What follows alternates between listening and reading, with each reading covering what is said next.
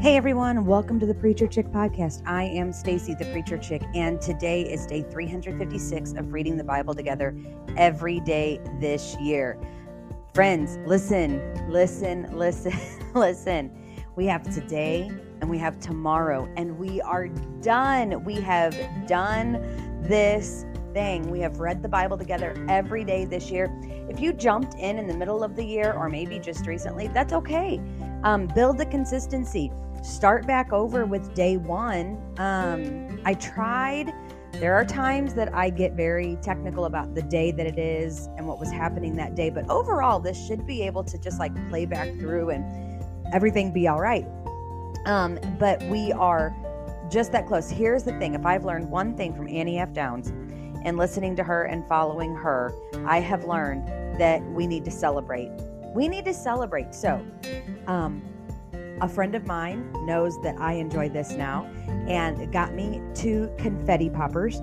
I encourage you, go get some confetti, go get some confetti poppers. And tomorrow, when you are done reading, um, the the la- uh, the last day, take a little video, post a picture, do something of you celebrating in some way, finishing and um, tag us in it. Tag the Preacher Chick on Instagram.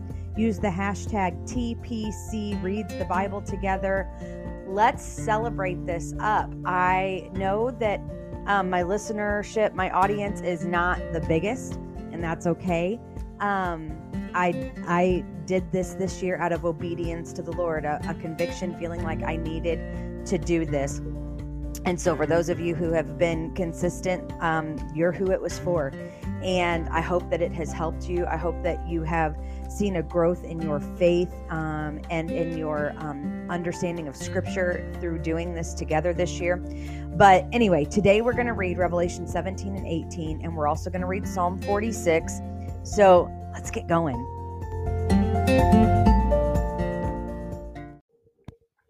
Then one of the seven angels who had the seven bowls came and spoke with me. Come, I will show you the judgment of the notorious prostitute who is seated on many waters. The kings of the earth committed sexual immorality with her, and those who live on the earth became drunk on the wine of her sexual immorality. Then he carried me away in the spirit to a wilderness. I saw a woman sitting on a scarlet beast that was covered with blasphemous names and had seven heads and ten horns. The woman was dressed in purple and scarlet, adorned with gold, jewels, and pearls. She had a golden cup in her hand, filled with everything detestable and with impurities of her prostitution. On her forehead was written a name, a mystery Babylon the Great, the mother of the prostitutes and the detestable things of the earth. Then I saw the woman who was drunk with the blood of the saints and with the blood of the witnesses to Jesus. When I saw her, I was greatly astonished. Then the angel said to me, Why are you astonished? I will explain everything to you the mystery of the woman and of the beast with the seven heads and the ten horns that carries her. The beast that you saw was and is not, and is about to come up from the abyss and go to the destruction. Those who live on the earth whose names have not been written in the book of life from the foundation of the world will be astonished when they see the beast that was and is not and is to come. This calls for a mind that has wisdom. The seven heads are seven mountains on which the woman is seated. They are also seven kings. Five have fallen. One is, the other has not yet come. When he comes, he must remain for only a little while. The beast that was and is not is itself an eighth king, but it belongs to the seven and is going to destruction. The ten horns you saw are ten kings who have not yet received a kingdom, but they will receive authority as kings with the beast for one hour. These have one purpose and they give their power and authority to the beast. These will make war against the Lamb, but the Lamb will conquer them because he is Lord of lords and King of kings. Those with him are called chosen and faithful. He also said to me, The waters you saw where the prostitute was seated are peoples, multitudes, nations, and languages. The ten horns you saw are the beast, and the beast will hate the prostitute they will make her desolate and naked, devour her flesh, and burn her up with fire. For God has put it into their hearts to carry out his plan by having one purpose and to give their kingdom to the beast until the words of God are fulfilled. And woman, the woman you saw is the great city that has royal power over the kings of the earth. After this, I saw another angel with great authority coming down from heaven, and the earth was illuminated by his splendor. He called out in a mighty voice, It has fallen! Babylon the Great has fallen! She has become a home for demons, a haunt for every unclean spirit, a haunt for every unclean bird, and a haunt for every unclean beast, or uh, for every unclean and despicable beast. For all the nations have drunk the wine of her sexual immorality, which brings wrath. The kings of the earth have committed sexual immorality with her, and the merchants of the earth have grown wealthy from her sensuality and excess. Then I heard another voice from heaven Come out of her, my people, so that you will not share in her sins or receive any of her plagues. For her sins are piled up to heaven, and God has remembered her crimes. Pay her back the way she also paid, and double it according to her works in the cup in which she mixed mix a double portion for her. As much as she glorified herself and indulged her sensual and excessive ways, give her that much torment and grief. For she says in her heart, I sit as a queen, I'm not a widow, and I will never see grief. For this reason, her plagues will come in just one day death and grief and famine. She will be burned up with fire because the Lord God who judges her is mighty. The kings of the earth who have committed sexual immorality and shared her sensual and excessive ways will weep and mourn over her when they see the smoke from her burning. They will stand far off in fear of her torment, saying, Woe, woe, the great city, Babylon, the mighty city. For in a single hour your judgment has come.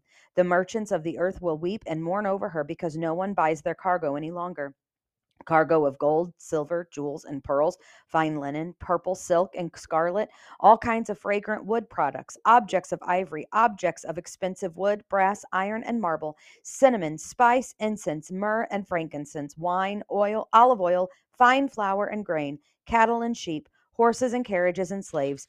Human lives. The fruit you craved has left you. All your splendid and glamorous things are gone. They will never find them again. The merchants of these things who became rich from her will stand far off in fear of her torment, weeping and mourning, saying, Woe, woe, the great city dressed in fine linen, purple and scarlet, adorned with gold jewels and pearls, for in a single hour such fabulous wealth was destroyed. And every shipmaster, seafarer, the sailors, and all who do business by sea stood far off as they watched the smoke from her burning and kept crying out, Who was like the great city? They threw dust on their heads and kept crying out, weeping and mourning, Woe! Woe, the great city where all those who have ships on the sea became rich from her wealth, for in a single hour she was destroyed. Rejoice over her, heaven, and you saints, apostles, and prophets, because God has pronounced on her the judgment she passed on you.